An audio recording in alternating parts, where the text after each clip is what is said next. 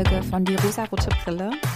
Ich sitze relativ spontan mal wieder vor dem Mikrofon und kann euch auch schon mal vorwarnen, es sind alle Fenster auf, der Laptop rauscht auch schon wieder. Ich weiß gerade nicht, was los ist. Falls ihr wieder Hintergrundgeräusche hört, dann wisst ihr einfach mal wieder, dass ich nicht professionell in einem Studio aufnehme, sondern das immer ganz unprofessionell hier zu Hause passiert. Aber ich hoffe, dass es einfach nicht so viele Störgeräusche geben wird heute.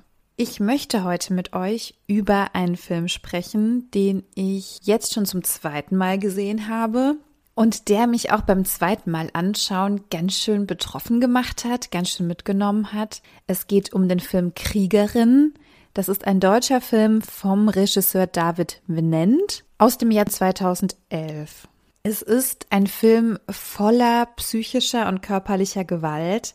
Und ich werde das auch ein bisschen ausführen. Also falls ihr euch mit dem Thema nicht wohlfühlt, dann skippt diese Podcast-Folge vielleicht lieber und schaut euch den Film auch nur in Begleitung an, also nur mit jemandem, mit dem ihr euch wohlfühlt und mit dem ihr dann über diesen Film sprechen könnt, denn auch ich hatte sehr viel Redebedarf nach diesem Film. In diesem Film geht es um die Neonazi-Szene in Deutschland. Wir begleiten Marisa. Sie ist sehr wahrscheinlich die Kriegerin, wie es der Filmname verlauten lässt. Und wir begleiten sie in ihrem Alltag als Mitglied der Neonazi-Szene, wie sie mit ihrem Alltag umgeht, wie sie mit Fremden umgeht, was ihr so wichtig ist im Leben. Und das ist, wie schon gesagt, sehr geprägt von psychischer und körperlicher Gewalt. Ich habe einen ganz besonderen Bezug zu dieser Szene. Also das klingt jetzt so, als wäre ich da mal drin gewesen, so war das nicht. Aber ich komme ursprünglich aus einem etwas kleineren Ort in Thüringen und in diesem Ort und der Umgebung war und ist die Neonazi-Szene bis heute sehr, sehr groß. Zu meiner Jugendzeit gab es eigentlich nur zwei Möglichkeiten. Also entweder warst du eben rechts oder du warst gegen rechts. Es gab sehr, sehr wenig dazwischen. Man konnte sich auch, ja, aus allem raushalten, aber wenn man das gemacht hat, weiß ich nicht, habe ich auch so eine ganz bestimmte Meinung zu, weil ich finde, wenn du nicht gegen rechts bist, dann bist du irgendwie auch für rechts. Also wisst ihr, was ich meine? Es ist natürlich eine Entscheidung, sich dagegen zu stellen und sich dagegen auszusprechen, aber ich war tatsächlich eher auf der linken Seite.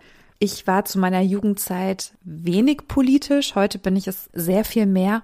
Damals war es auch einfach so ein bisschen cool, links zu sein oder so Punk zu sein und so eine bestimmte Optik zu entsprechen. Das war eher das, was mich motiviert hat, gegen rechts zu sein aber zumindest waren meine ganzen Freundinnen um mich herum genauso wie ich. Und dann war man einfach stark gegen rechts, vor allem weil eben die Gruppierung der rechten Szene sehr, sehr groß war und sie bis heute ist. Vielleicht habt ihr das mitbekommen, es gab vor ein paar Jahren ein sehr großes Rechtsrock-Konzert in Thüringen. Und man hat auch mit dem Organisator und dem Vorsitzenden dort gesprochen der kommt auch in einem Interview zu Wort und der bezieht auch Stellung dazu. Also, ne, redet ist natürlich total klein und es ist ja alles gar nicht so schlimm und wir sind ja gar nicht rechtsradikal. Aber genau dieser Mensch, der da vor der Kamera steht, den kenne ich nicht persönlich, ich habe nie mit ihm gesprochen, aber man weiß, wer das ist. Also bei uns im Ort wusste man einfach, wer das ist und was der macht.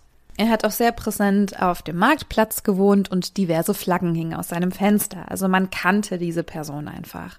Ich wohne jetzt schon einige Jahre nicht mehr dort, aber ich kann mir vorstellen, dass das unverändert ist, dass das immer noch genauso ist.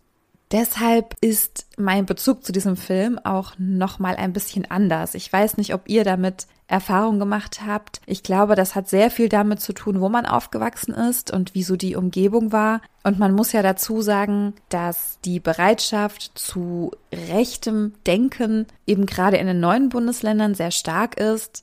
Ich finde nicht, dass es das irgendwie entschuldigt, aber ich finde einfach die Geschichte von den Menschen in den neuen Bundesländern, das ist eine krasse Geschichte. Wenn man überlegt, dass es einen unfassbar schlimmen Weltkrieg gab, der dann dadurch aufgelöst wurde, dass Deutschland in vier Teile geteilt wurde, dann später in zwei Teile es die DDR gab, die auch, obwohl der Name es so vermuten lassen würde, keine Demokratie war, und man in sehr restriktiven Verhältnissen gelebt hat. Und dass nun diese neue Zeit nach der Wiedervereinigung noch ein weiteres Trauma war, mit dem die Menschen nicht einverstanden waren. Also sie wurden über Jahre hinweg mehrfach durch verschiedene Instanzen traumatisiert. Und warum man dann so an diesen alten konservativen Werten festhält, kann ich irgendwie verstehen.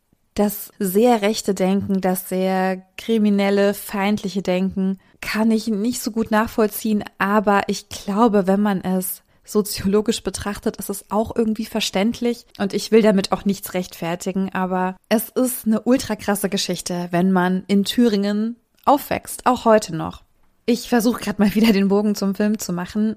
Ich konnte einfach das Leben von Marisa nachempfinden. Einfach die Art, wie ihr Alltag vonstatten ging, dass sie immer wieder den gleichen Alltag hatte. Klar, das haben wir irgendwie auch alle aber ihre Freizeit einfach sehr viel anders aussieht als die von uns, hoffe ich zumindest.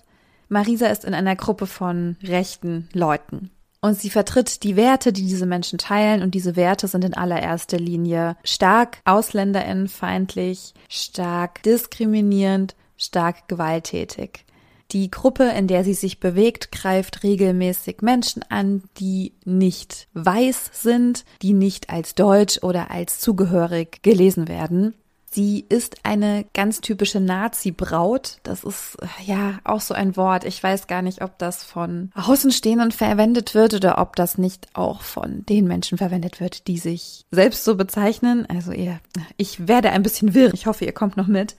Marisa ist jedenfalls sehr stolz darauf, so gegen etwas zu sein. Sie ist voll mit Hass und dieser Hass schlägt eben daran aus, dass sie sich gegen Menschen wendet, körperlich. Sie arbeitet als Kassiererin in einem kleinen Supermarkt und dort kaufen regelmäßig zwei Jungs ein, die wohl geflüchtet sind. Also es sind zwei Brüder und sie bekommen Unterstützung, indem sie Lebensmittelgutscheine bekommen und dann eben in dem Supermarkt dort einkaufen. Und Marisa weigert sich, die beiden zu bedienen. Ihre Gruppe trifft die beiden dann noch irgendwann am See an. Dort werden sie auch angegriffen. Sie werden sehr körperlich und was ziemlich krass ist, Marisa ist voll aufgedreht, voll mit Hass, voll wütend. Und sie verfolgt die beiden, die dann mit dem Motorrad wegfahren. Sie verfolgt sie mit dem Auto und sie rammt das Motorrad. Und es scheint erstmal so, als wäre dabei einer der beiden Jungen gestorben. Später im Film sagt der andere Junge, dass dem nicht so sei, dass es seinem Bruder gut geht, er jetzt aber woanders ist, dass er weggegangen ist. Äh, ich weiß nicht. Ich habe das nicht so ganz geglaubt. Also mein Eindruck war wirklich, dass sie tatsächlich jemanden umgebracht hat. In ihrer Umgebung werden immer wieder dieselben Hasstiraden geschürt. Es wird immer wieder darüber gesprochen, es ist Krieg, uns wird etwas weggenommen, wir müssen dafür kämpfen, wir müssen für unser Land kämpfen, wir müssen stolz darauf sein, dafür kämpfen zu dürfen. Man erfährt so ein bisschen, warum Marisa so geworden ist. Denn offenbar hatte ihr Großvater darauf einen sehr, sehr großen Einfluss. Er hat sie schon als Kind körperlich misshandelt nicht nur körperlich, auch psychisch. Es gibt eine Szene, in der sie mit einem vollen Rucksack, also einem Rucksack voll mit Sand oder mit Steinen, muss sie eine bestimmte Zeit alleine irgendwo entlang wandern und dann irgendwann empfängt er sie und ist stolz auf sie, weil sie hat das jetzt geschafft. So wird sie zu einer harten Deutschen und so wird er immer stolz auf sie sein. Und wenn du so groß wirst, dann muss einen auch nichts mehr wundern, habe ich so ein bisschen das Gefühl. Marisa steht auch im starken Konflikt mit ihrer Mutter, was wahrscheinlich in einem bestimmten Alter, sie wird so um die 17 sein, auch ganz normal ist. Aber ihr Großvater liegt im Krankenhaus oder im Pflegeheim und sie geht ihn regelmäßig besuchen und ihre Mutter weigert sich, ihren eigenen Vater zu besuchen. Und Marisa ist sauer auf ihre Mutter und ihre Mutter ist sauer auf sie und ganz am Ende wird aufgelöst, warum dieses Verhältnis zwischen diesen drei Personen so ist, wie es ist. Für Marisa war der Opa einfach immer so das Vorbild, ja. Er war immer für sie da. Er hat sie ja abgehärtet und stark gemacht und hart gemacht für die Welt. Er war einfach immer so dieser Unerreichbare, der einfach alles richtig gemacht hat. Und Marisas Mutter erzählt ihr, dass er zu ihr gar nicht so war. Er hat seine Tochter körperlich misshandelt. Er wollte das Kind aus ihr rausprügeln, als sie ihm gesagt hat, sie sei schwanger. Also Marisa. Und erst seit sie auf der Welt ist, hat er seine Meinung geändert. Aber er war wohl ein sehr, sehr schlechter Vater, ohne Liebe, ohne Zuwendung, die er Marisa ja auch nur in der Form gegeben hat, dass er sie stark manipuliert und missbraucht hat. Marisa klammert sich dann natürlich an ihre Freundinnen, die aber keine engen Freundinnen sind. Also sie hat einen Freund, das ist der Anführer der Gruppe, meine ich. Er kommt doch ins Gefängnis, da sind natürlich alle ganz stolz, ja, und sie wartet auf ihn. Ich weiß nicht, warum er ins Gefängnis gekommen ist, aber ja, es wird etwas Schlimmes gewesen sein, davon gehe ich einfach mal aus.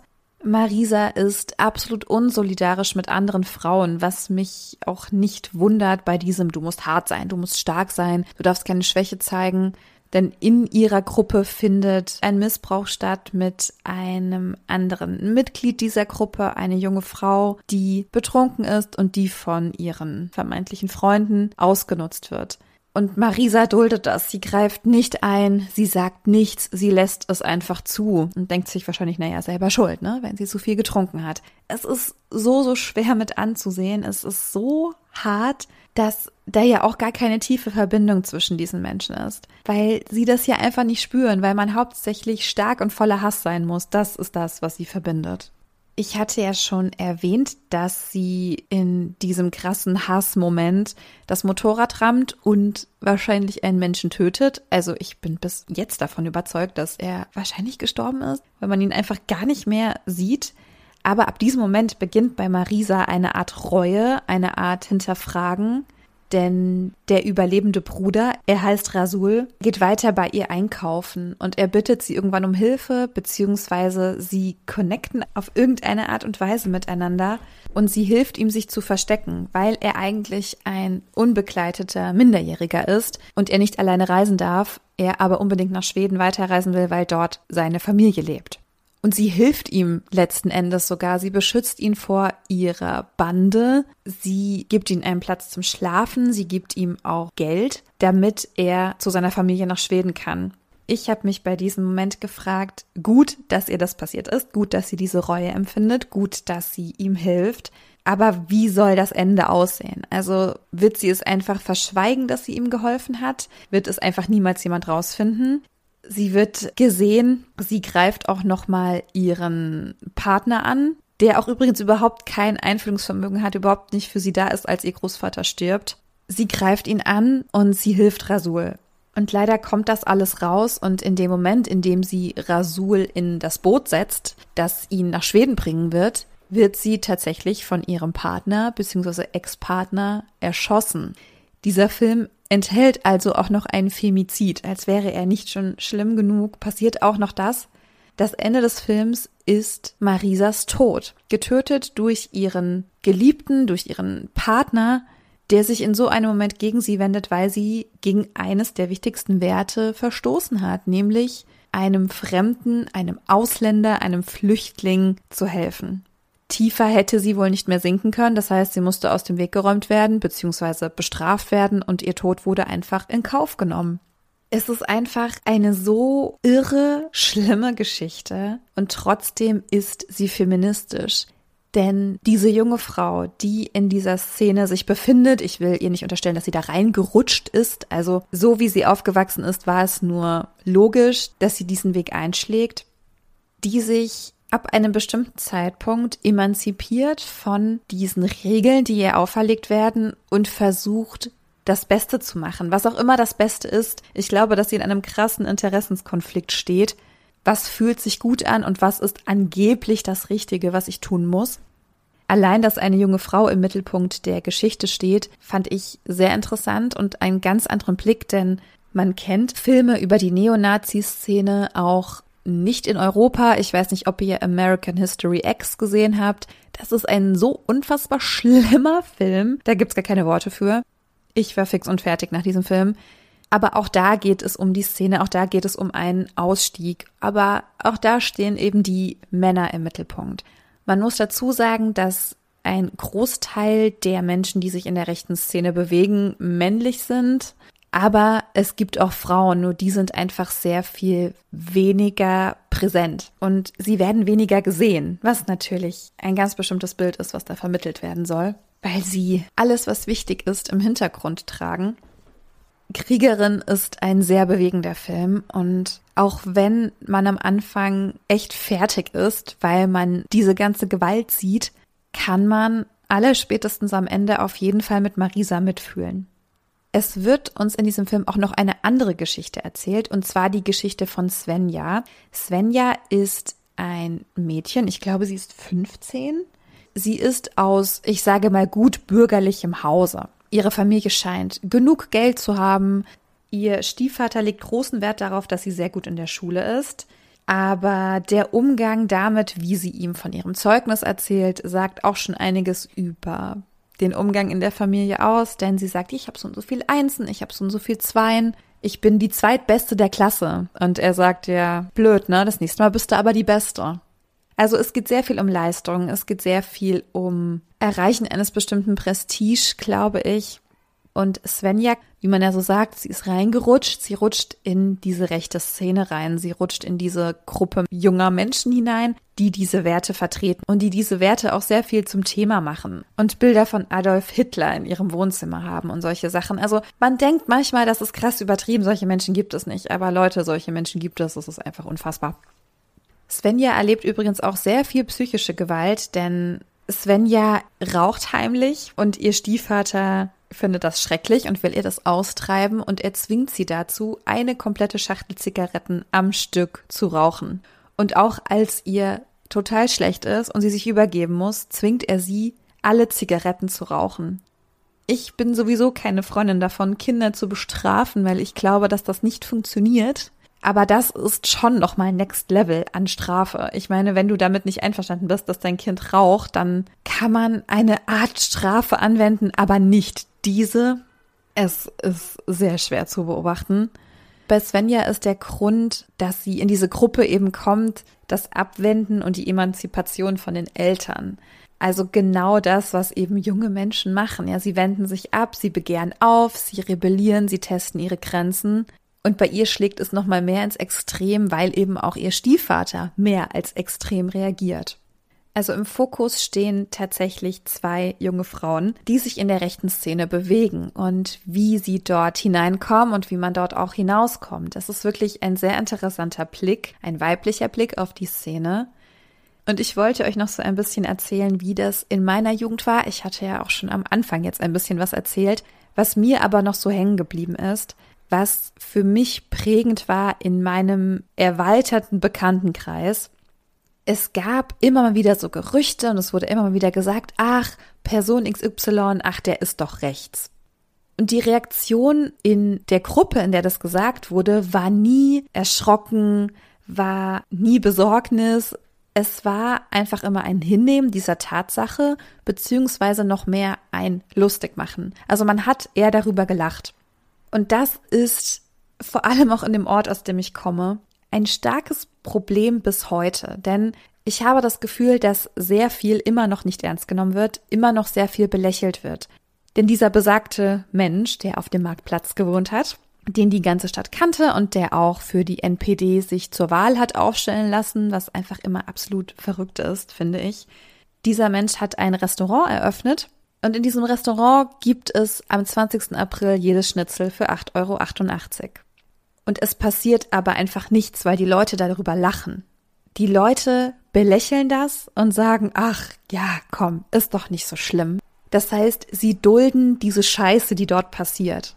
Und auch dieses Rechtsrockkonzert, was stattgefunden hat. Es wird geduldet, dass das dort passiert. Diese Macht dieses rechten Gedankenguts, die ist unfassbar stark.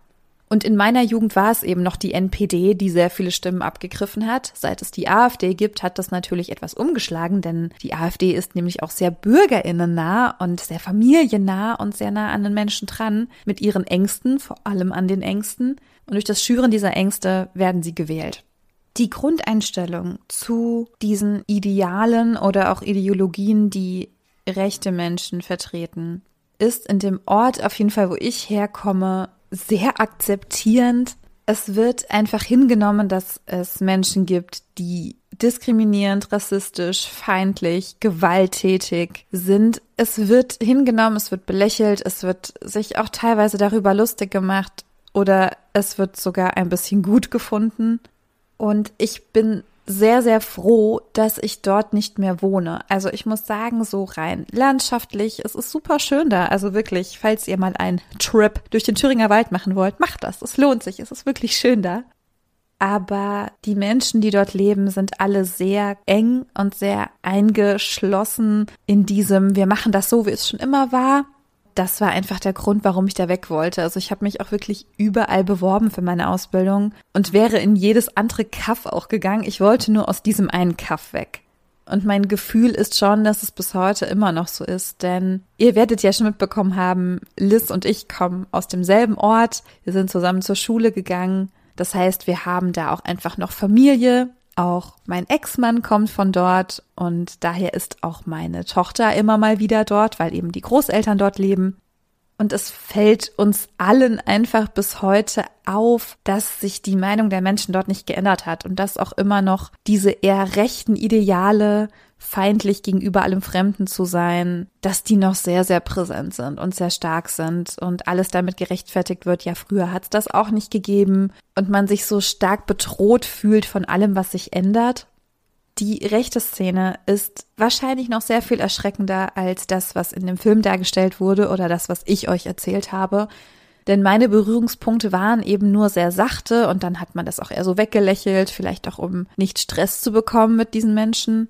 Aber es war niemals für irgendwen bedrohlich und das ist, glaube ich, das Gefährliche, denn wir sollten diese Menschen als eine Art Bedrohung ansehen, beziehungsweise sie ernst nehmen. Ich finde es auch ein bisschen falsch, sich über Menschen lustig zu machen, die eben so krass Angst vor etwas haben.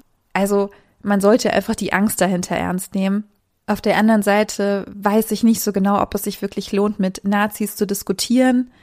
Ich glaube nicht, und es hilft dann auch nicht, das für bare Münze zu nehmen, was sie sagen. Aber wie gesagt, diese Angst, die dahinter steht, die sollte man ernst nehmen. Das ist so ein bisschen meine Einstellung. Aber ich habe auch zum Glück heute keine starken Berührungspunkte mit Menschen, die so denken. Und wenn, dann sind sie nicht in meinem näheren Umfeld. Das ist ein großes Privileg, dass ich mir das aussuchen kann. Mich würde einfach mal interessieren, wie so eure Ansichten dazu sind ob ihr das nachvollziehen könnt, ob das in eurer Jugend oder jetzt vielleicht auch so ist, dass in eurer Umgebung es immer mal wieder Menschen gibt, die recht sind. Oh Gott, das ist irgendwie komisch, das zu sagen, weil ich das schon jetzt in meinem Kopf sehr stark bewerte. Ich hoffe, nächste Woche wird es einfach wieder ein bisschen lustiger, ein bisschen lockerer. Also haltet durch bis nächste Woche. Ich würde mich trotzdem freuen, wenn ihr diese Folge hier bewertet und mir eure Meinung dazu sagt. Denn es ist irgendwie ein heikles Thema. Also ich habe auch gemerkt, mir haben heute oft die Worte gefehlt, weil ich nicht so pauschalisierende Aussagen treffen möchte, aber es manchmal nicht anders geht, um es verständlich zu machen. Aber ich komme da immer krass ins Schlingern. Ich merke das ganz, ganz stark. Aber schreibt mir bitte unbedingt, was ihr dazu denkt und zum Film und zu diesem Thema. Alles, was so mit rechtem Gedankengut zu tun hat, ist für mich echt ein krass rotes Tuch, macht mich unfassbar wütend.